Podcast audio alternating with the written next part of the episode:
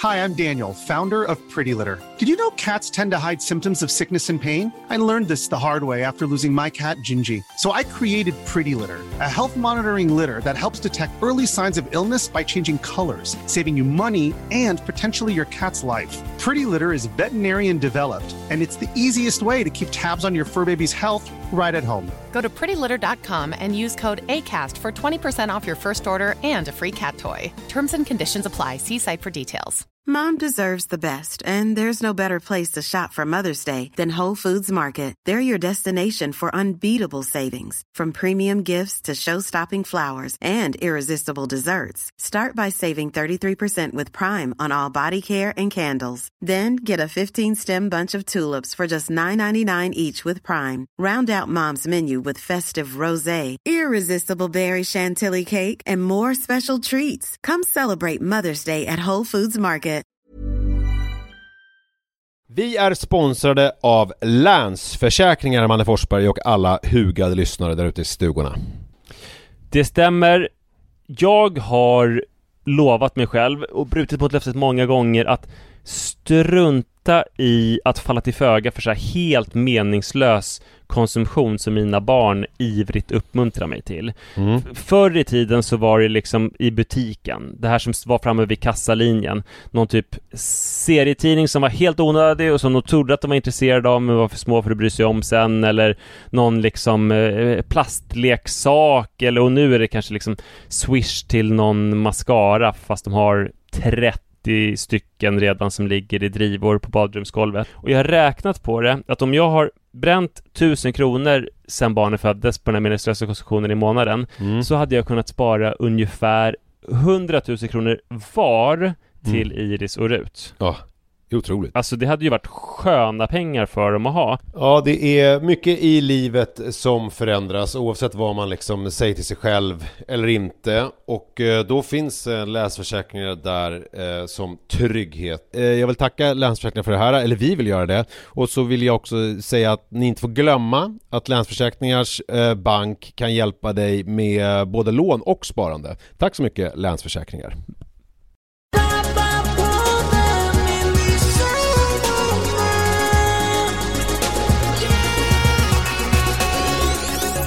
Hej och välkomna till Pappapodden avsnitt 181 Mm.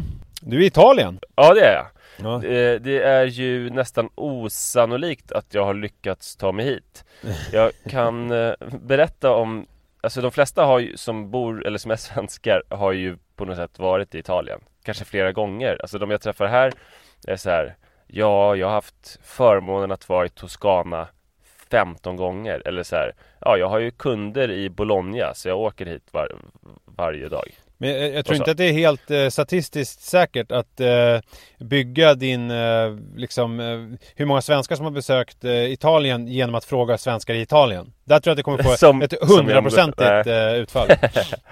Nej men okej, de var nog extremt icke-representativa de jag nämnde Men eh, jag tror väldigt många har varit i Italien Det är ett vanligt ställe att åka till Det är ett ganska känt land också, eller hur?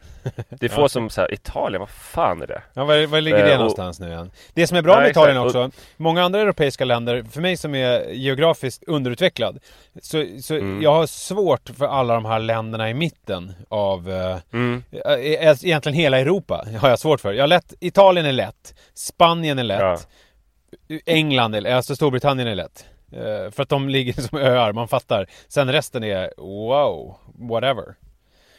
Men Italien har ju allting going för sig med att de ser ut som en stövel och har många kända maträtter och sådär Ja, exakt. Eh, och lutande tornet i Pisa, det har man ju talat om. Så, Mm. så att jag tror de flesta känner till det. Och eh, som 17-åring var jag på tågluff. Eh, åkte runt ensam i Europa. Och eh, då ville jag såklart åka till Venedig. Jag hade lång tågresa, jag skulle åka dit ända från Barcelona. Eh, och blev följaktligen väldigt, väldigt glad när jag kom fram.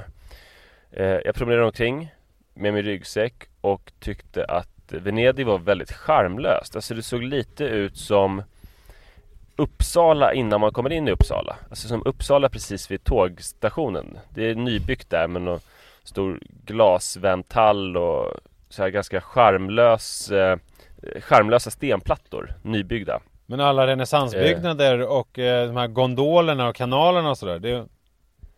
Nej jag, jag, såg inget sånt så jag tänkte men om jag går på så kommer jag hitta de här gondolerna eh, Jag hittade en pytteliten eh, kanal, alltså som en rännil Där det verkligen inte skulle få plats någon gondol Men tänkte du då, då att, ja, men då, är, ja, du, då insåg du att det var fel eller in, tänkte du då så här, jag är nog ändå trots allt rätt? När du såg ja, det? jag insåg att jag var rätt men jag insåg också att det här med gondolerna är ju eh, ett vykortspåhitt. Ah, ja. Någonting som kanske fanns någon gång och som har tagit någon bild och eller, eller bara rent påhitt som finns på vykort för att locka turister. Runt i den där lilla, eh, lilla eh, rännan så hade de kört, körde de runt förr i tiden med gondoler. Ja men med Ja eller med att de hade haft, du vet, eh, byggt upp små modeller och sen på vykorten såg de stora ut det låter och för italienskt, hade... men jag tänker med Illuminati och lite sådana konspirationer och så. Det känns ju lite venetianskt på något vis. Ja precis, och, och jag hade, alltså tågluffar eh, hade ju avrått mig från att åka till Venedig för de sa att det var en turistfälla och nu fattade jag ju. Jag var verkligen i fällan. Jag åt en glass Och sen när jag hade varit sammanlagt eh, en halvtimme i eh, Venedig så gick jag till tågstationen. Och var, det var dubbla känslor, å ena sidan var jag ju lite bitter över att det var så trist stad. Å andra sidan så var jag ju lite glad över att ha avslöjat bluffen. Eh, så jag tog ett tåg bestämde mig, jag åker till Genua istället för det ska ju vara så fint. Eh, på tåget mot Genua så pratade jag med folk som för, förklarade för mig att jag aldrig hade varit i Venedig utan jag hade varit i Mestre. Som är en väldigt trist förstad till Venedig. I Mestre bor folk som säger det skulle vara kul att bo i Venedig men vi har inte råd eller det är för trångt där eller någonting. Så vi bor i Mestre så kanske vi jobbar i Venedig då. Med gondolerna och sådär. Eh, så jag misslyckades. Men Sen skulle jag åka den långa resan till Genua. Det var en väldigt lång resa. Jag fick sova på tåget. Och jag alltså så upp på morgonen. i Italien? Du, du sov, åkte sovtåg i Italien? Ah. Ja, precis. Ja. Eh, eller ja, alltså jag satt och sov. Men jag kom fram på morgonen, ganska tidigt på morgonen. En solig dag och gick av och det var sådär alldeles krispigt, svalt, väldigt härligt. Eh, det enda som var märkligt i Genua, det var att det var schweiziska flaggor typ överallt. eh, men jag förstod varför, att det säkert var någon bank eller så. Ah, som ja, just det, just det. höll på med schweiziska flaggor. Det kan ju ha varit något eh, statsbesök eller någonting också. Ja, precis. Ja. Det finns ju många anledningar till att flagga schweiziskt. Ja. Men, eh, men det var någonting som liksom skavde. För att inga skyltar var på italienska eller sådär. Eh, efter en stund så insåg jag att jag hade råkat åka till Genève.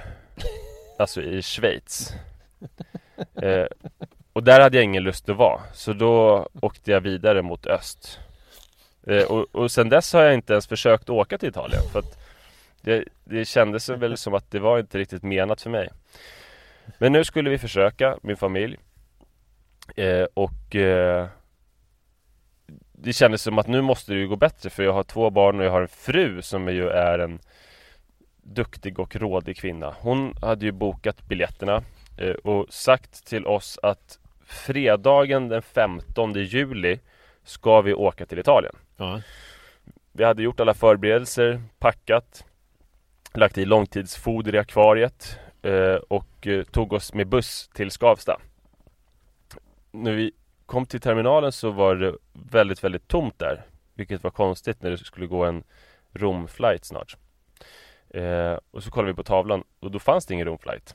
Och då tittade Sara på biljetterna och insåg att det var den 16 vi skulle åka, alltså dagen efter. Så återigen misslyckades jag med att åka till Italien. Men alltså den här, vi måste stanna lite vid den här. Mm. för jag pratade om det här, jag visste ju om det för eh, jag läste det, du bloggade om det.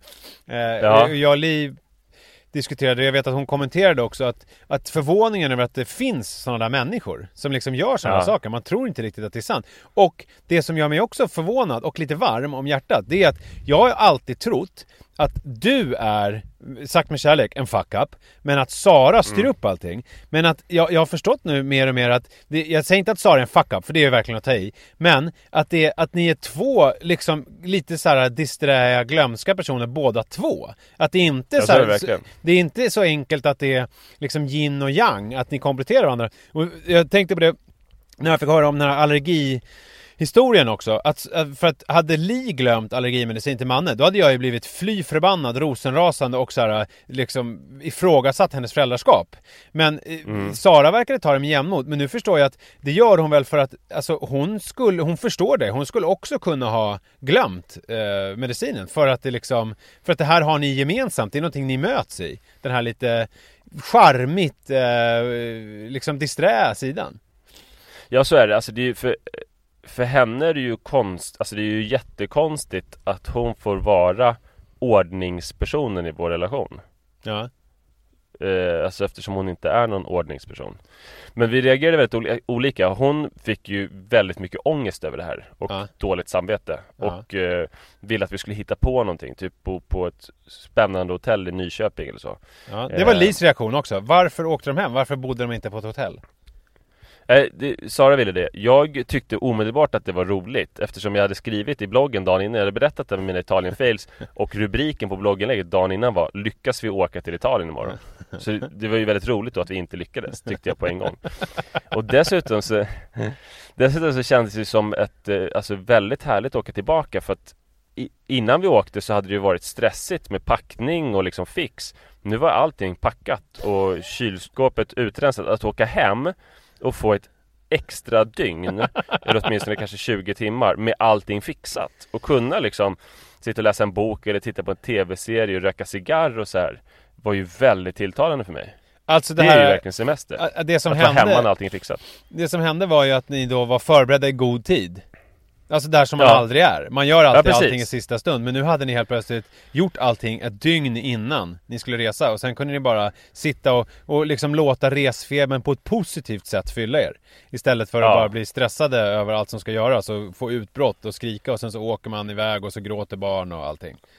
Exakt, det kändes väldigt, väldigt tilltalande. Vad tyckte och ungarna sen så blev det fant- eh, de tyckte mest att det var roligt och spännande tror jag. Det blir väldigt mycket bussresande för att det är ju problem vid Södertälje nu eh, Trafikfix och sånt där så att det tar ju typ två timmar med Skavstabussen ah. eh, Men det var ju också bra uppladdning för resan att träna på att sitta och eh, färdas och vara tyst i massa timmar och det klarade de med den äran Så att eh, jag, jag, tycker det var väldigt, väldigt bra gjort av Sara Det enda som var tråkigt det var att vi Sara hade, och jag ska man säga, hade bokat ett jättemysigt hotell i Anzio eh, Som ligger eh, lite söder om Rom.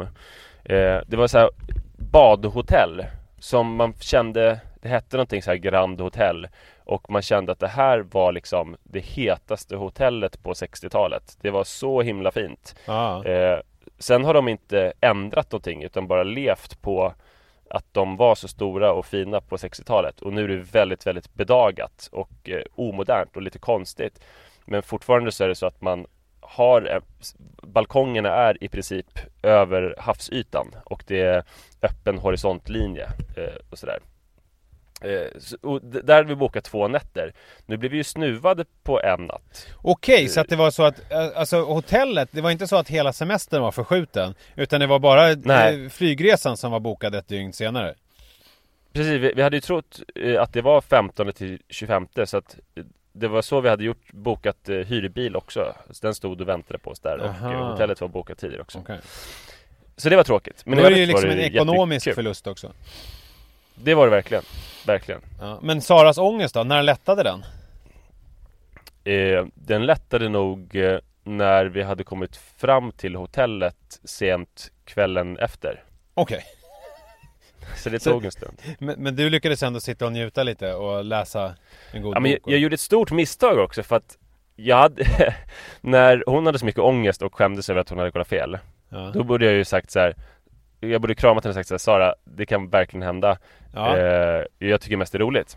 Eh, jag sa så här, eh, äh, det, det gör ingenting, jag tycker mest det är roligt. Sen sa jag då och då så här, alltså, vad tur att du är gift med mig som tar det så bra. och det var ju inte så Nej, det är fel. Det är fel. Alltså, du, det, det är återigen, där, där förlorar du den poängen som du hade byggt upp. För att då blir hon irriterad på det. Ja, det var som ju som en slags eh, tortyr. Mm. Att då och då påminna om att jag hade the upper hand eller att jag var liksom bra på något sätt. Och, och också, jo, jo, jo, men också Eh, ja just det, man skulle ju kunna tolka det som att, att hon är gift med en sån fin man. Men man skulle också kunna tänka sig att, det, att man skulle kunna ge henne mer ångest för det nerköpet hon har gjort. För att man skulle kunna tolka din kommentar som att jag är ännu mer en fuck-up, en ännu större fuck-up än du. Det är tur att du har gift dig med mig.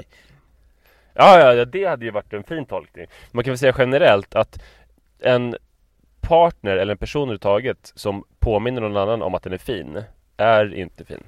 Nej, men så är det ju. Men, men jag tänker, om hon tolkar det, alltså så som du säger, positivt, det vill säga som att du är en större fuck-up, då skulle hon kunna få ännu mer ångest över sitt val av livspartner. Förstår du ja, vad jag menar? Så ja, att det skulle kunna ja, spä på som något jättestort existentiellt. Hon skulle kunna låsa ute sig på balkongen och sitta, halsa en flaska Kir och röka en limpa Blend och ja, hoppa Ja, eller att hon bara plockar upp någon man som verkar stadig på Skavsta och reser iväg med honom till något helt annat ställe. Just det, jag behöver hjälp. Eller ta någon eh, italiensk man som eh, kommer direkt från någon Fellini-film som lever kvar på det där hotellet och drar iväg och ja, just det. Uh, upplever någonting. Som de upplever. Ja, jag lever farligt kan man konstatera. Ja, det, men det har jag konstaterat sedan länge. Jag eh, ska ju också ut och resa det är inte lika långt som du då, men eh, jag ska till Båstad här på en tennishelg som jag har blivit bjuden på för att jag lever the good jet set nice life. Och, ja, eh, verkligen alltså. Ja, jag ska flyga här från Gotland senare idag. Men jag har sån jävla ångest för det här. För att Eh, jag har liksom fått ett dygn extra på grund av flyg. Mm. Själva programmet för den här Jet Set Good Life helgen drar igång eh, imorgon eh, vid lunch. Men det fanns inga flyg härifrån eh, Visby imorgon så jag fick flyga ett dygn innan. Och det betyder att jag har ett dygn när jag är... Alltså det är två saker som är vidrigt med det. Det är ett, jag, det finns ingenting planerat, det finns inget schema för mig. Två, jag är utlämnad till mig själv, som är väl en av de värsta personerna jag känner. Eh, så vet inte riktigt hur jag ska tackla dygnet och då tänkte jag Du är ju jävligt bra på att vara ensam. Och hur skulle du spendera om du får ett extra dygn för dig själv så här? Jag tänker jag kan, kanske kan Herre, få lite inspiration. Alltså, jag, ska, eh, jag undrar vad våra lyssnare tycker förresten. De flesta är väl småbarnsföräldrar. Jag tror inte att de tycker supersynd om dig för att du har ett extra jag, för, jag, förväntar mig, jag förväntar mig inga sympatier överhuvudtaget. det jag skulle göra var, uh, vilken tid kommer du till Båstad? Uh, I eftermiddag alltså, någon gång två, tre sådär, jag på. Två, tre. Mm. Ja, jag skulle uh, åka till hotellet och lämna mina grejer. Sen skulle jag gå till ett gym. Ja. Och uh, skulle jag träna, jag skulle basta. Ja. Och, och sen Kanske att jag skulle gå till havet och ta ett dopp. Jag kanske skiter i bastun och gå och ta ett dopp istället i havet. Sen skulle jag gå till hotellet där jag skulle sova en halvtimme, ligga kvar i sängen och eh, slösurfa eh, eller läsa en bok. Och sen skulle jag gå och äta middag och det skulle jag inte göra på någon särskilt uppstyrd restaurang. Jag skulle äta antingen på en hotellrestaurang där det är okej okay att vara ensam för det tycker jag ändå det kan vara lite jobbigt. Eh, Men på hotellrestauranger är det okej. Okay. ja. Eller så skulle jag gå till något väldigt enkelt Typ eh, eh, Max. Ja just det. Max är ju väldigt gott. Och sen skulle du köpa eh, någon typ efter... av chips eller någonting och gå på rummet? Nej, sen skulle jag gå på bio. Just det. Och, det har vi kollat jag, jag upp, kollade... vi pratade lite innan Precis. och då kollade du upp att det inte gick några filmer. Nej, det går bara barnfilmer i Båstad idag så då skulle jag ta en ordentlig promenad. Ja. Eh, runt om i hela Båstad. Och eh, försöka lära känna ställets eh, själ. Eh, om, om det blir enahanda skulle jag sätta på mig hörlurar och lyssna på någonting. Och sen skulle jag hitta en eh, naturskön plats där jag skulle slå mig ner. Och där skulle jag röka en cigarr. Eh, och sen skulle jag gå tillbaka till hotellet och där skulle jag titta på en tv-serie eller läsa en bok. Jävla långt är det här. Det känns som somna. att det tar hur lång tid som helst allt det här. Det, det räcker ju inte Nej men det är nog... Behöva... Det är nog ganska lagom. Ja. Och hur hade du själv tänkt att lägga upp det? Om du inte hade fått de här tipsen? Nej men alltså, jag har ju varit lite själv på hotell och sådär tidigare och jag...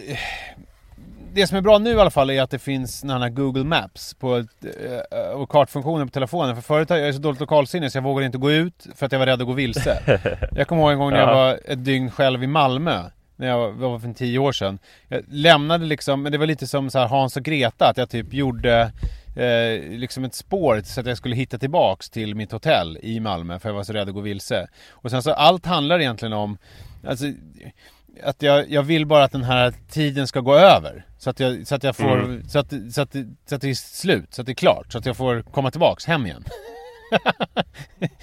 Men eh, ja, jag det får... låter ju jättetråkigt. Ja, jag vet. Det är hemskt. Men jag Men får... du har Google Maps och sen ett klassiskt knep det är ju att ta med sig hotellets visitkort ut. Ja, just det. Så att man kommer ihåg vad det heter och kan fråga om anvisningar. Det är ju smart också. Så Båstad, jag har ju varit där några gånger tidigare. Det är ju inte jättestort och det finns hav att navigera sig efter. Det är alltid bra tycker jag när det finns en kust. För det var ju som när, när, när Som alltid när jag känner mig osäker så tar jag lumpenreferenser. Det, det, var, det sa alltid befälen när jag gjorde lumpen här på Gotland. Då sa de alltid Ifall man går vilse då är det bara att gå rakt fram tills man kommer till havet och sen tar man höger. Det var, det var, då kommer alltid det är rätt smart. Ja, man, man kan ju också börja i den här änden. Vad har du saknat när du har umgått så intensivt med din familj?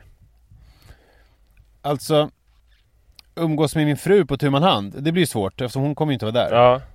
Nej just det. Eh, Kanske alltså en eh, samvaro av lite mer om du förstår sexuell natur. Det blir också svårt att lösa med henne. Ja fast du kan ju verkligen ha För det Alltså Onani är ju väldigt bra på hotell. Ja det är det i och för sig, men det är inte riktigt Alltså, det, det är alltså jag älskar ju onani på många sätt men det är ju inte det, det går inte riktigt att jämföra med ett klassiskt eh, samlag på samma sätt. Alltså det inbegriper två personer Nej men det, du ska inte jämföra det. Nu pratar vi om så här, vad gör man med sig själv som är gött? Men känns inte det ännu mer ångest? Man kommer till ett hotellrum och så runkar jag ett dygn.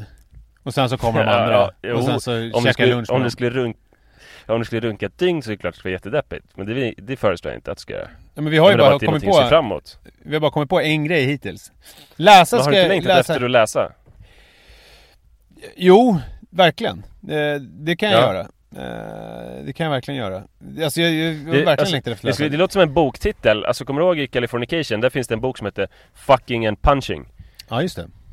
Eh, som, det är en bok som stjäls av en tjej. Hon hävdar att hon har skrivit den. Hon snor ett manus från Hank Moody. Eh, din bok skulle kunna heta Runka och läsa. Låter inte så jävla roligt. Eller? Men jag gjorde ju också en sån här grej. Jag gjorde en liten efter shoutout på Facebook. Hej, jag är i Båstad mm. imorgon kväll, är det någon som vill ta ett glas? Och som vanligt när man ber om saker på Facebook, då får man ju bara skämt som svar. Det är ju aldrig att man får, ja, det. är aldrig att någon faktiskt kommer med något vettigt. Det är ju som, det, alltså det, det är lite som att eh, Alltså, det, det, är lite som att gå in typ på ett dårhus och bara Hallå, skulle någon kunna hjälpa mig? Eller någon sån här stå upp-klubb och bara Hej, jag skulle behöva eh, tips på hur man lagar till en god eh, spagetti och köttfärssås. Ja, och så bara, ja då tar du köttfärs och sen tar du sås, så är det klart. Eh, typ sådana svar får man ju hela tiden. Eh, så, så det, var man inte... Och då var jag också... Det blev ju också lite ångest för att det var ju blottade ju strupen i och med att jag skrev den där statusen. För att då fick, riskerade jag ju framstå som liksom ensam och misslyckad. Genom att säga så här, jag ska Ja, eller som någon slags konstig stekare. En, en, en lite ett mob mobbofferstekare. Ja just det, jag är ensam i Båstad. Jag har rosa skjorta, eh, uppknäppt och eh, har tänkt hälla ut lite champagne. Eh, sällskap ja. sökes. Ja. Men... Ja, eh, stackars Nisse, som vanligt. Ja, det är som vanligt så är det väldigt, väldigt synd om mig. Men jag får helt enkelt eh, göra så att jag eh, kommer dit, checkar in, går upp på rummet, drar ner brallorna och eh, runkar loss inför resan då, när vi trodde att vi skulle resa den 15 och sådär Då var det ju ganska mycket packning och fix att göra. Och även om Sara, liksom jag, är en fuck-up på många sätt och inte särskilt ordningsam Så är det viktigt för henne att vara den som packar. Ja. Och det förstår jag ju eftersom eh, jag gjorde bort mig med astmamediciner förut och det är någonting som jag också lämnar över med varma händer. Det faller sig naturligt att hon är den som packar eftersom det är hon som är ansvarig för barnens garderober. Det är hon som mm. har köpt de flesta kläderna, det är hon som har sorterat in de flesta kläderna och det är hon som brukar sortera ut kläder när de är urvuxna eller liksom dåliga på något vis. Eh, så, D vänta, dåliga? Så det känns ju... Vadå, out of fashion? Gud, de här prickarna! De, de här prickarna går inte att ha. Det är ju fan... Jag menade snarare att, eh, att de är slitna eller att resåret är dåligt eller sådär, eller slappa muddar eller så. Mm. Förstår du? Ja, ja. Så, så ja. Ehm, för att hon skulle få lugn och ro och packa så var jag ute mycket med barnen i olika lekplatser och vi åkte till eh, Liljeholmen och hängde runt och så, här, så de skulle få ordentligt med tid och ordentligt med lugn och ro. Mm. Eh, det var ju väldigt trevligt att hänga med mina barn. Men det gjorde ju att det balanserades ut. Alltså Sara var då inte duktig som packade utan eh, jag tog ju barnen så att vi var plus minus noll. Ja, just det. Eh, men jag märker då vilken extrem mansfälla det här är att inte sköta packningen. Alltså jag packar naturligtvis mina egna grejer, som jag har koll på. Men eh, jag klarar ju nu ingenting under resan. Alltså jag blir ju som någon slags eh, apart 50-talspappa som inte har koll på sina barn. För, För du vet att, inte eh, var någonting finns eller vad som är nedpackat? Jag vet inte var någonting finns. Alltså Nej. det var jobbigt när vi var i det här Anzio bedagade 60-talshotellet. Eh, vi behövde ju lämna efter en natt, så vi var på stranden en del grejer hade kommit fram, nu skulle vi packa ihop dem snabbt för att ta oss vidare mot Toscana. Eh, Och eh, Sara var ju jättestressad, hon höll på att liksom fixa sig, hon skulle smörja in sig, duscha och packa och eh, jag stod helt handfallen. Och Hon bara, men varför gör du inte Varför stänger du ingen väska? Bara, Sara, jag kan inte det jag, jag, kan inte stänga någon väska för att det ligger saker runt om väskorna och jag har ingen aning om vilken väska det ska vara i. Jag riskerar ju då att sabba hela hennes packning. Ja. Så det är verkligen en pest eller kolera situation. Antingen framstår jag som en, fullkomlig idiot som varken klär barnen inför avresan eller packar ihop någonting och stänger en väska. Eh, eller så bara gör jag helt fel och lägger saker i fel väska så att hon kan bli jätteförbittrad eh, eftersom jag då förstör hennes eh, ordning. Men jobbigt då att vara en modern man som då ändå ska vara lite närvarande och deltagande. Och så, istället så blir det att man bara står handfallen och stirrar. Eh, 50-talspappan ja. hade ju aldrig varit där. Han hade ju suttit i ett annat rum och, och bläddrat i... Tagit en grogg. Eh, tagit en grogg, bläddrat i bladet och eh, läst eh, och rökt en pipa.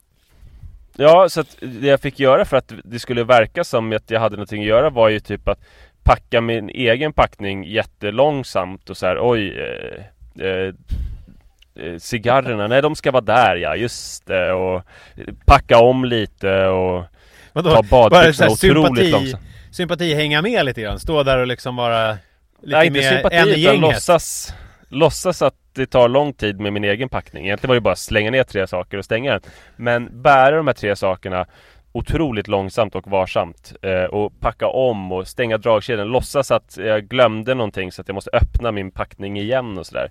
Men varför gör du det? Eh. För att, eh, för att du vill visa sympati gentemot Sara eller för att du vill verka Nej. som att du inte hinner ta tag i den andra packningen för att du har så fullt upp för, med din För egen. att verka som att jag har någon uppgift. För att alternativet är att stå helt handfallen och vänta på att hon ska göra ordning sig och sen packa barnens grejer. Sen blir det samma sak i Toscana när vi kommer fram. Jag kan ju inte jag kan ju inte packa upp eh, då heller för att eh, hon har ju ett system för allting. Eh, och sen när barnen vill ha några kläder så vet jag ju inte vad det finns. Jag måste fråga Sara, var är barnens krämer? Eh. fast det här fattar jag inte. För att jag känner igen det här. Li brukar packa, men jag är alltid den som packar upp. För att Li, alltså skulle hon få bestämma om vi var någonstans så skulle allting ligga kvar i väskan. Och det är vidrigt, för då bara sprids det ut. Så att min uppgift är ju alltid så fort vi kommer någonstans att fort som fan ta upp allting uh, ur väskorna. Och då lägger jag det i lite olika ställen så att jag har koll på vad det finns någonstans. Och då jämnar man ju ut det. För då ser jag ju också vad som finns med. Och så lägger jag det på en hylla. Där ligger barnens kläder, där ligger mina kläder, där ligger Lis kläder och så här. Då får jag koll på grejerna. Ja det är ju väldigt smart men här måste ju saker ligga kvar i garderoberna Eller i väskorna eftersom eh, allting får inte plats i garderoberna. Så att eh, och det, det vågar jag ju inte Jag vågar ju inte avgöra vilka grejer som får hänga på i garderob och vilka grejer som får ligga kvar Men vad är det, som, det... Vad är det du är rädd för ska hända? Du är ju åtminstone nästan tre, tre, decimeter längre än Sara Du kan ju bara använda dig av ditt eh, fysiska övertag och liksom hålla ja, henne borta med, med vänsterarmen men samtidigt som du packar upp Vad ska hon göra? Jo men skräcken är ju att förstöra för jag vet ju vilken noggrann ordning det måste vara eftersom jag var borta med barnen typ sammanlagt ett dygn för att de skulle få göra den här packningen. Då förstår man vilken, vilken, vilket intrikat system det måste vara. Eh, nu börjar jag hitta en lösning och det är att eh, Iris säger så här, kan, kan jag få en eh, klänning? Då säger jag, gå och hämta en klänning. eh, eller Det är ganska smart. Så att nu, nu får barnen vara de som fuckar upp ordningen. Och de får välja kläder själva. Jag hjälper inte till med någonting. Men, men är du rädd för att Sara ska bli Saras vrede eller är du rädd för att du, ett system ska förstöras? Det känns inte likt dig att, vara rädd för att rubba system. Det är ju inte riktigt, det är ju inte Du är ju fuck up the system eh, personifierad. Jo men jag kan ju inte förstöra andra system. Alltså Om det var mitt system så hade jag ju inte varit rädd om det. Men jag är ju rädd om andra system. Du, det är ju jätteminerad mark att förstöra någons system. Men vad är problemet då? Är det att du då står handfallen? Eller jag menar, ni har ju löst det. Jag menar, hon har koll på grejerna och du kan väl koncentrera på något annat? Du är ju duktig på att laga mat. Du kan väl stå och filea en fisk eller någonting medan hon håller på? Ja, fast här har vi ju mat, matlag. Så hon kommer ju att laga lika mycket mat som jag. Nej, alltså ett problem, alltså dels är problemet att jag inte kan göra basala, för resan basala grejer med mina barn. Det är det ena problemet. Det andra problemet är att jag faktiskt har chippat in. Jag har ju betalat för hennes packning genom att ta barnen. Men det är ändå hon som kommer framstå som s och jag som kommer framstå som den handfallna. Så att det hade varit otroligt mycket lättare för mig. Jag älskar att packa grejer och jag tycker jag är bra på det. För jag packar inte för mycket saker. Till exempel astmamedicin och sådär. Struntar jag i pack. eh, nej men jag, jag, packar aldrig för mycket kläder. Jag är ganska bra på att avgöra eh, hur mycket som behövs. Eh, jag hade ju älskat att vara den som packade. Men jag vet inte hur jag någonsin ska få det men, förtroendet. Men då har du ju två alternativ som jag ser det. Antingen mm. så tar du upp det här med Sara. Alltså jag mm. vill också packa. Vi måste ha ett system för att vi kör varannan gång eller någonting. Eller så gör du, vilket jag kanske föredrar och förordar. Du sätter dig i ett angränsande rum och runkar. Ja då får det bli det andra alternativet tror jag.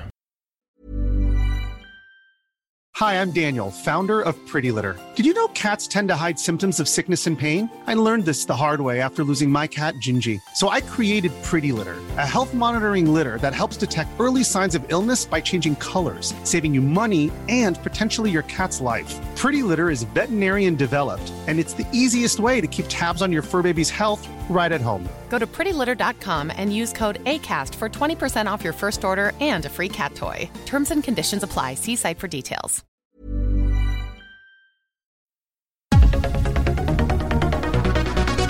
Min fåfänga vet inga gränser, Manne Forsberg. Och eh, det har, kom, det har kommit smygande.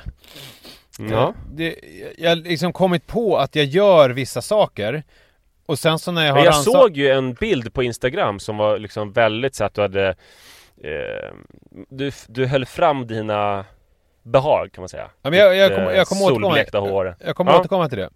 Det började ja. med att jag märkte att jag inte har solglasögon på mig längre.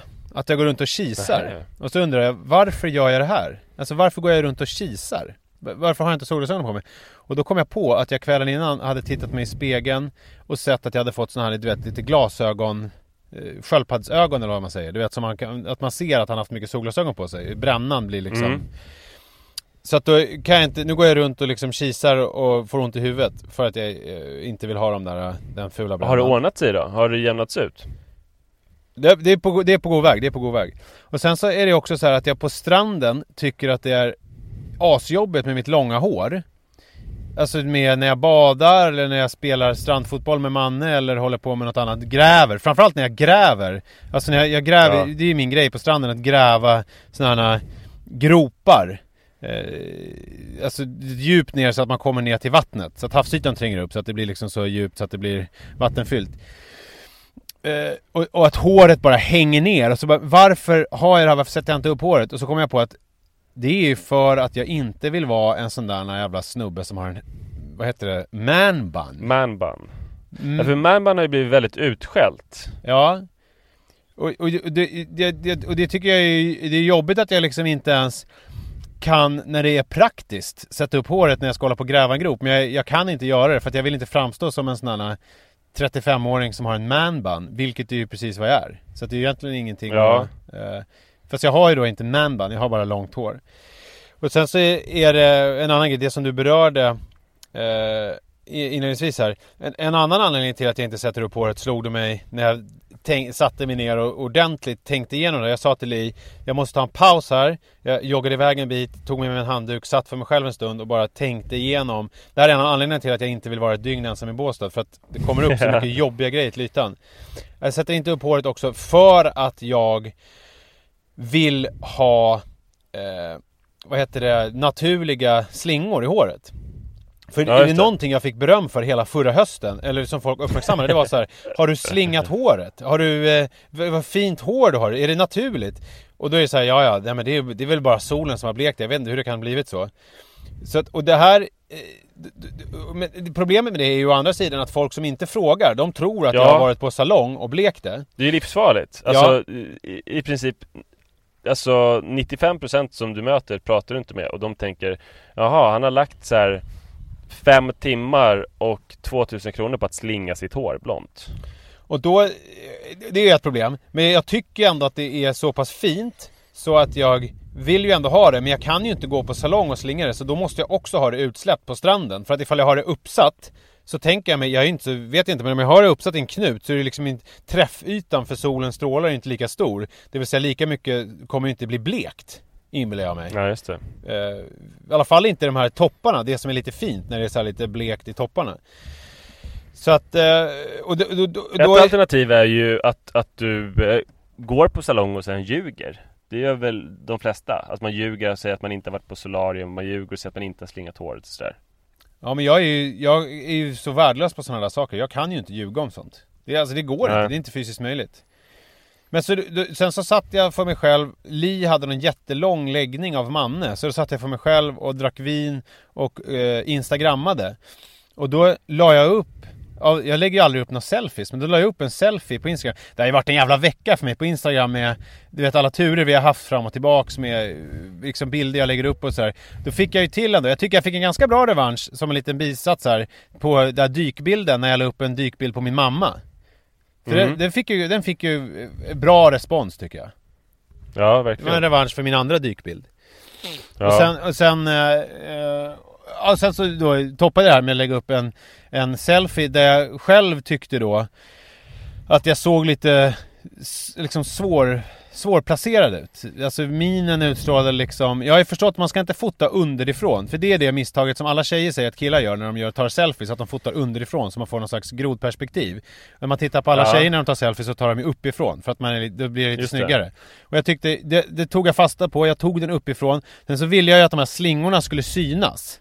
Alltså, ja, det gjorde du verkligen. Äh, att man såg det där. Och det här lite saltstänkta, liksom rufsiga håret. Och så skrev jag, jag började skriva en caption som handlade om att jag inte hade varit på salong och sådär. Men sen kände jag så här, gud mm. det här är, det här funkar inte. Så då gjorde jag en parafras på eh, Breakpoint, eller Point Break, eh, Keanu Reeves, eh, är det Keanu Reeves eller är det Patrick Swayze, vilka är det? Den här surffilmen, vet, gamla surffilmen. Jag vet, jag vet inte. Ja det är en surffilm i alla fall, där är en nyckelreplik är The waves are calling my name. Eh, det är en surfreferens då.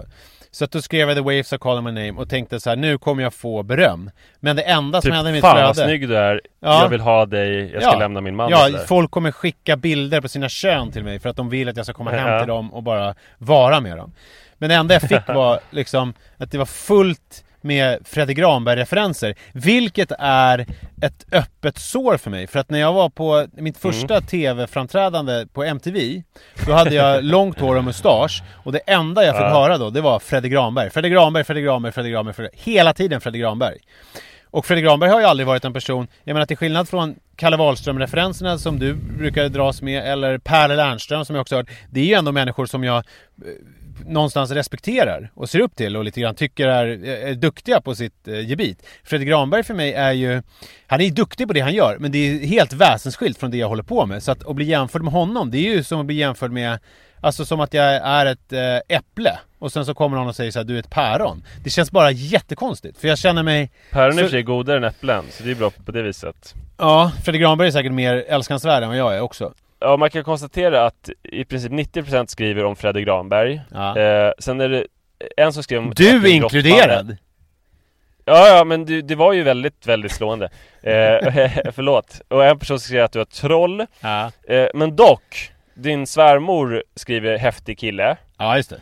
Och det är en som heter Pappa Beard Alltså någon skäggprofil som skriver snygg Just det Men Ja, det, hela det här resonemanget handlar egentligen om att all min fåfänga och allting som jag har eh, jobbat med här och kämpat mig till är helt rätt. Alltså jag känner mig, man kanske tror att när man lyssnade på mitt, hur, hur jag la upp det här, som att jag mår dåligt och som att jag känner mig misslyckad. Men det finns en kommentar i det där flödet som gör att jag kommer fortsätta ha håret utsläppt på stranden. Jag kommer fortsätta med att inte ha glasögon där, och därigenom gå och kisa och få ont i huvudet. Jag kommer fortsätta med att gräva eh, och få sand i ögonen och inte kunna plocka, ta undan håret för att jag har sandfyllda händer och så vidare. Och det är enbart på grund av en anledning. Och kan du gissa vad det är? Det kan jag verkligen Det är att eh, en person skriver Pulbar Och det är ju dessutom då en eh, pappapoddsreferens Ja, nästan. Nästan rätt. Men om du tittar lite längre ner. Ja, att jag är snygg från Pappa Beard och häftig kille från Anita Svärd, alltså din svärmor Ja, Manne. Nej, nej, Gustav Hagberg gör eh, en eh, emoji som betyder det där var bra Gustav Hagberg gör en emoji som betyder det där var bra. Och det betyder att Ja. jag kan nu checka ut. Jag behöver aldrig mer göra någonting. För Gustav Hagberg är ju den coolaste och eh, snyggaste människan som vi känner till, du och jag. Vi pratar ju ofta om honom här i podden. Och han Ja. har ju gett mig sitt godkännande. Och det betyder att alla de där andra kan fuck the hell off. Jag glider runt här, de ser Fredrik Granberg, han ser vad det egentligen är. Att det är kvalitet. Förresten så måste ni följa eh, Gustav Hagberg på Hagberget Hans näst senaste bild är värt eh, mycket. Eh, Han har bävers på ryggen och eh, stora muskler och väldigt härlig mun. Eh, Och en sak, till sak som jag måste nämna Det är att eh, på den här vackraste listan där Gustav Hagberg var etta Där var ju också styrkelyftaren Janne Salmela. Ja. Kommer du ihåg det? Han har böjat följa mig på Instagram. Stort. Alltså det är så jävla stort Och nu Isabella von Weissenberg, kommer du ihåg? Hon som är bäst i världen på knäböj Hon, hon lyssnade ju på pappapodden sen innan hävdade hon Ja. eh, Man har inte följt mig på Instagram, men hon följer mig på Instagram nu Det är ju perfekt. Jag vet inte, va, eh, jag ville bara klämma in det Ja men jag, du, du liksom försöker ju sno min, min eh, minut här i rampljuset. Gustav Hagberg har ju gett mig sitt godkännande. Förstår du vad det innebär? Ja, jag kommer ja, se ut så nej, här, förlåt. Jag kommer se ut så här till nästa sommar. Jag kommer gå runt med saltstänkt flottigt hår i november. Alla kommer titta Du på kan ju mig också konstigt. göra så här då att eh, Så fort du inte har någonting att lägga upp på Instagram, då lägger du bara upp den här bilden Någon tidpunkt som du vet att Gustav Hagberg brukar vara inne Det har ju, livet har ändrats väldigt mycket. Jag märkte det redan på bussen till Skavsta eh, Första och andra gången att eh, på, Det som hände på Skavstabussen var att eh, barnen satt och tittade på iPads eh, Och ibland ritade de. Och jag och Sara läste böcker. Mm. De var som vi Att de ville sitta i tystnad och ägna sig åt någonting.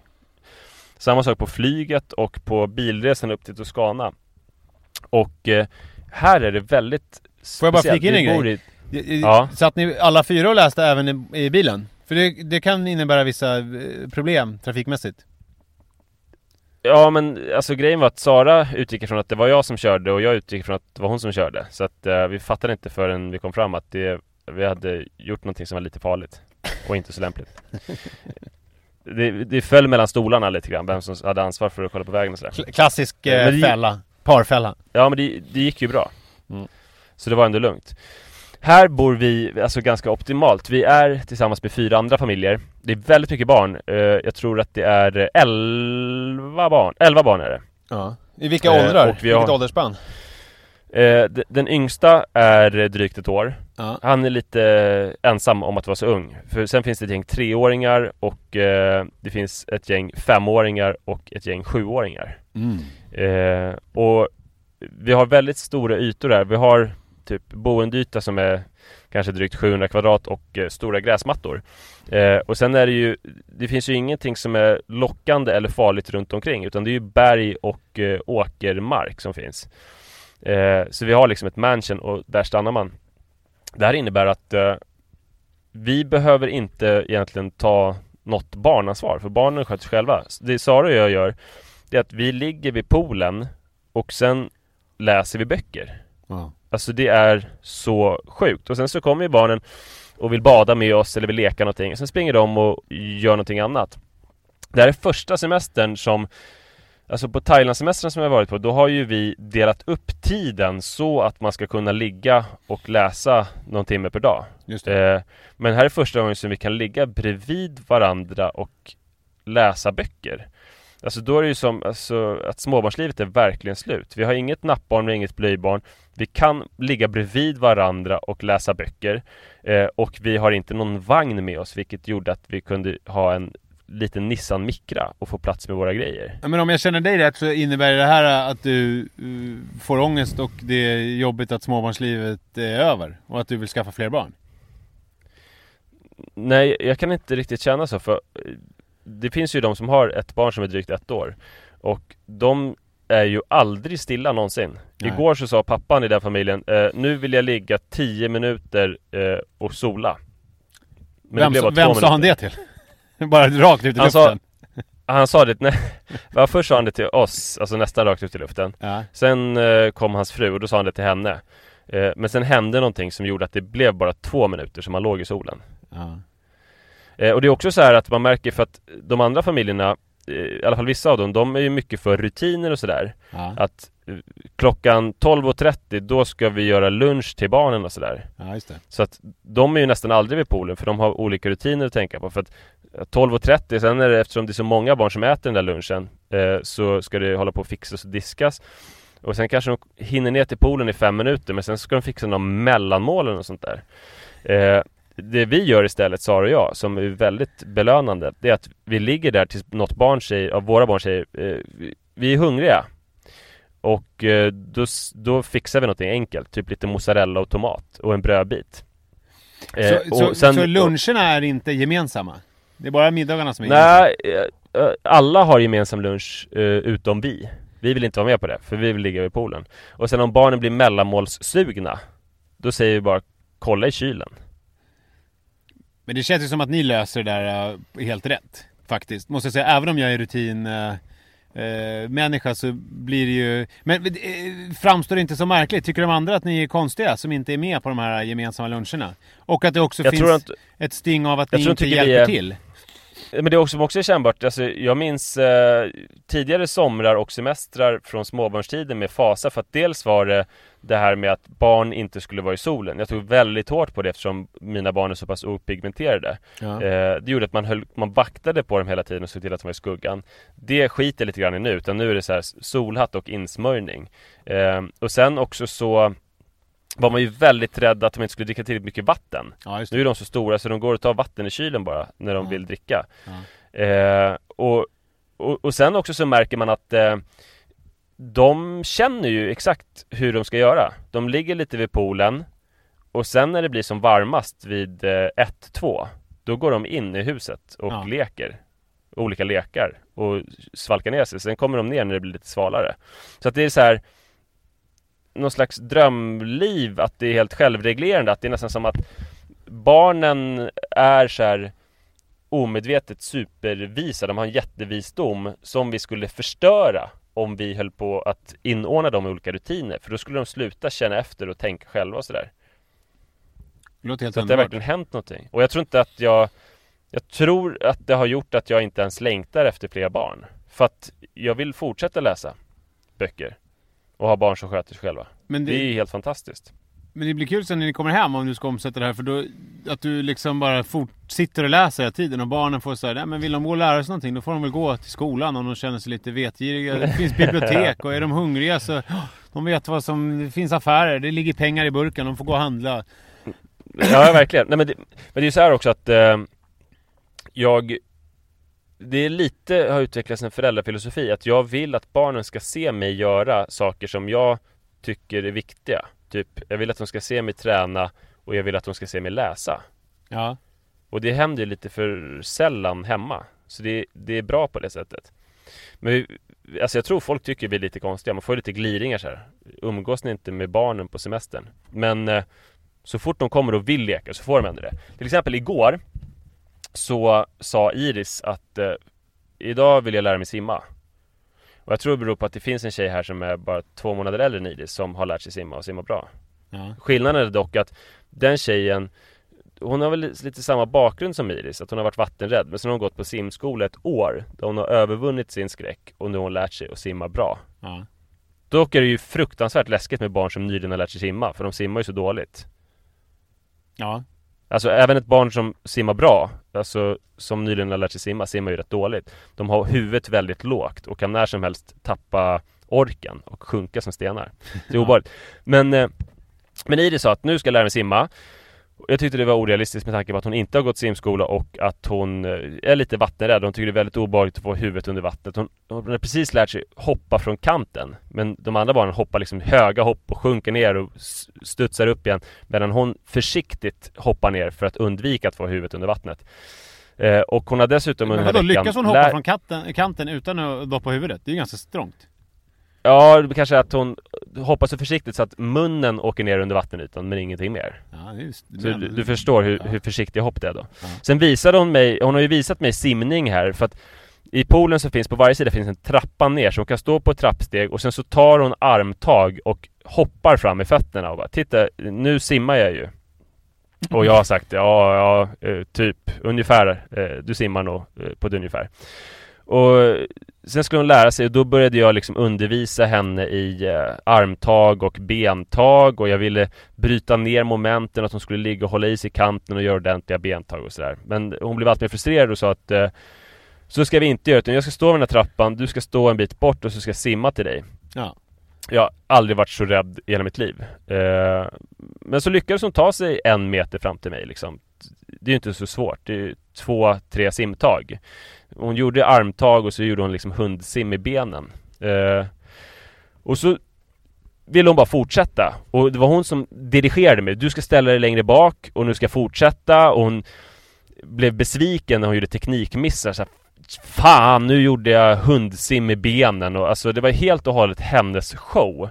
Eh, och jag har aldrig sett henne så målmedveten förut. Hon var iskall och jag var iskall Men hon ville bara fortsätta. Hon fortsatte tills hon hade simmat en längd Vilket ju inte är så jättelångt i den här poolen för det var på kortsidan också men Ja, sex meter simmade hon i alla fall. Det är mer än noll meter. Eh, det är väldigt mycket mer än noll meter och hon simmade liksom på riktigt. Det var inte som i början när det stod en meter bort att hon tog ett, två tag som räckte för att glida fram till mig. Eh, utan hon lyckades ändå. Eh, vi stod där kanske en timme eh, och hon bara tränade utan uppehåll, vilket ju är enormt mycket tid. Och sen blev det tre sådana pass till, så det blev fyra entimmespass. Och hon Alltså nu blir det liksom så här feelgoodigt och skrytigt, men hon lärde sig att simma. Typ.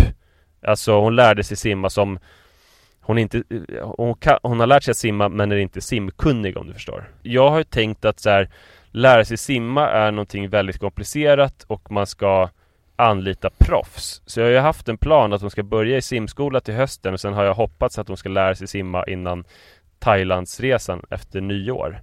Eh, men ja, det som är det mest filguddiga i det, det är att jag tycker ju alltså mina barn, som de flesta barn, ger ju upp ganska lätt. Eh, det, jag har aldrig sett henne kämpa så mycket. Alltså hon hade Hon sket i att det fanns begränsningar, att hon var vattenrädd eller att jag kanske inte var super positiv eh, eller Det var inte jag som sa så här, du kommer lära dig simma om du fortsätter lite till utan det var helt och hållet hennes målmedvetenhet Som nog helt och hållet berodde på att så här, hon stod inte ut med att det var en tjej som var i typ samma ålder som kunde simma Då var hon tvungen att lära sig eh, och det, det ger mig framtidshopp Något som inte ger mig framtidshopp, vet du det är? Nej. Att Jojo kan nu säga, ja, jag skulle säga att han kan fyra ord. Det är mamma, och det är där, och det är titta, och sen lite otippat, gurka. Han säger, ja, han säger det är vanligt ord alltså. Gurka. Mm. För vi har ju växthuset där så växer det gurkor och han, han tycker att det är gott. Och sen han, han, har sagt flera gånger, alltså han har hållit i den och sagt gucka. Så att det är verkligen så här, det, han, det är, han menar gurka. Men han, han, han fortfarande inte sagt pappa. Så att alltså jag, på, på liksom listan över viktiga grejer i hans liv Så är först mamma och sen så är det titta där på lite olika saker Och sen så har han liksom lärt sig en specifik sak som man kan titta på, det är gurka Men han har fortfarande inte, han har fortfarande inte, han har väldigt vaga begrepp om vem jag är Och det här är alltså trots att jag, vad är, hur länge jag har varit hemma nu? Det är väl tio månader någonting Han har ju spenderat eh, lejonparten av sitt liv tillsammans med mig och ändå vet han inte riktigt vem jag är. Han är en vag person, diffus människa.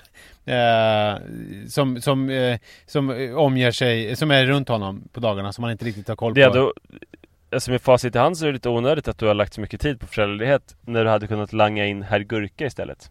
Verkligen! Och det hade gått minst lika bra. Och då hade de kunnat eh, dansa både vals och mazurka. Precis. Men med Iris var det så minns jag att hon Jag trodde att hon bara kunde säga mamma länge Tills jag insåg att det var ett samlingsbegrepp för mamma och pappa. Ja, och, och, och så här, det är klart, så, så har jag ju tolkat det också, men det känns ju också värdelöst. Jag menar varför ska hon få vara samlingsnamnet om det är jag som har gjort all skit? Då kan det väl vara att, ja. att alla är pappa? Varför kan det vara liksom, varför ska det vara på det här jävla viset? Någon jävla rättvisa får det vara i, i uh, han säger ju mamma när han vill liksom bli upptagen och så här, upp, upphämtad. Men jag, då är jag så här, vadå? Ja, nej du Vet du inte vem jag är så då kan du sitta där och gråta eh, för dig själv. För att det är ju inte mig du ropar på, det märker jag. Mamma är inte här förstår du. Hon är och jobbar. Om du vill ha ett inte särskilt tröstande ord på vägen så är det så att eh, Rut är ju tre år och några månader. Eh, och eh, skulle helst säga bara mamma fortfarande tror jag. Om hon vågade ta steget och sluta säga pappa helt. För att hon är så vansinnigt mammig under den här resan. För hon är ju, hon är ju liksom grundmammig men i vår, vårt vanliga liv så är Sara borta ganska mycket så att hon är tvungen att dela mysiga stunder med mig i alla fall och göra saker. Men här kan hon ju, det började med ett mammaunderskott. Första veckan på semestern så var hon ju utan mamma och nu har hon fri access till mamma. Så att hon vill, hon väljer bort mig helt och sa igår att eh, jag gillar bara tjejer Till exempel. Ja. Jag gillar inte killar. Och sen så berättar hon vilka hon älskar. Alltså hon vill verkligen så här reta mig och berätta vilka hon älskar. Och då är det så här Alla som är här Utom jag. Eh, Och det är inkonsekvent. För hon nämner då killar som hon älskar också Som, som inte är jag. Eh, Och Första dagen så skulle Sara åka och handla. Och jag satt här med de här familjerna som jag inte har träffat på länge. Och hon grät så mycket så jag trodde att hon skulle svimma av syrebrist för att Sara var borta det var ju väldigt pinsamt i att poollugnet bröts av hennes mammighet. Men du, men alla de men andra du, barnen Du tittade bara upp lite förstrött från boken Och tänker att det, där, det där löser sig. Hon slutar väl gråta när hon måste andas? Nej, jag, jag var tvungen att bära in henne i vårt hus och då, det var som någon slags eh, över... Alltså hon försökte med alla medel ta sig loss från mig och ville inte bli tröstad av mig. Det jag lyckades göra till slut för att få henne att sluta gråta, det var att när hon grät så kom det spottbubblor. Så berömde jag hennes förmåga att göra spottbubblor, så gick vi till spegeln och så visade jag väldigt övertydligt att jag inte kunde göra spottbubblor, så jag spottade i skägget. Det, det löste det till slut. Men hon är så vansinnigt mammig, vilket blir pinsamt med tanke på att eh, de andra barnen här är, om de är någonting så är de nog pappiga, även de yngre barnen. Utom då Rut som tycker att jag en person, alltså hon vill inte ha med mig att göra riktigt. Eh, så, så så kan det bli. För att det som skulle lösa det är ju att skaffa ett till barn. Men då kan jag ju inte läsa. Nej det är sant och risken är ju att det också blir mammigt. Och så blir det ju bara trippel. Ja då alltså, måste man fortsätta hela tiden. Ja. Jag, jag, tror att det vi får göra mannen, det är att luta oss tillbaka och bara inse att vi är ganska osympatiska människor som eh, folk inte vill ha så mycket att göra med. Så kan man tänka. Vi Eller bara svälta dem på vi, du kan vara mannig och jag kan vara nissig. Ja. Eller att man förvägrar dem uppmärksamhet, att man svälter dem på det. Så att, så att det blir exklusivt. För att det har ju barn till dåliga pappor vittnat om. Att det var väldigt exklusivt när, de, när pappan äntligen kom ut ur arbetsrummet. Eller äntligen hem från sin ständiga tjänsteresa. Just det. Jag, du kan göra så. Jag kommer göra så här att så fort du så, du kommer inte kunna lägga på luren eller skilja dig från mig utan att jag skrik, skriker och gråter, sparkas och, och spottar slembubblor. Det låter både mysigt och läskigt. Och sen kommer jag runka. I, din, i, I ditt knä. Mm, ja. Och så kan du berömma Go mig. Ahead. Kan du berömma mig för uh, min teknik och för min uh, Alltså sekret och sen uh, min utlösning och sådär. Ja, Samtidigt som jag gråter. Eh, sen står din son någonstans i, eh, i bakgrunden och säger Runka gucka! Det är bra Manne! Hörru, det var kul att prata med dig och det var kul att ni eh, lyssnade, ni eh, hemma på kammaren. Ni har varit föredömligt bra på att använda hashtaggen pappapodden och även så här, nya lyssnare eller folk som inte använt hashtaggen pappapodden tidigare har börjat och det skänker mig en enorm tillfredsställelse. Tack för det! Tack för idag! Tack, tack! Hej! Mom deserves the best, and there's no better place to shop for Mother's Day than Whole Foods Market. They're your destination for unbeatable savings, from premium gifts to show-stopping flowers and irresistible desserts. Start by saving 33% with Prime on all body care and candles. Then get a 15-stem bunch of tulips for just $9.99 each with Prime. Round out Mom's menu with festive rosé, irresistible berry chantilly cake, and more special treats. Come celebrate Mother's Day at Whole Foods Market. Hi, I'm Daniel, founder of Pretty Litter. Cats and cat owners deserve better than any old fashioned litter. That's why I teamed up with scientists and veterinarians to create Pretty Litter. Its innovative crystal formula has superior odor control and weighs up to 80% less than clay litter. Pretty Litter even monitors health by changing colors to help detect early signs of potential illness. It's the world's smartest kitty litter. Go to prettylitter.com and use code ACAST for 20% off your first order and a free cat toy. Terms and conditions apply. See site for details.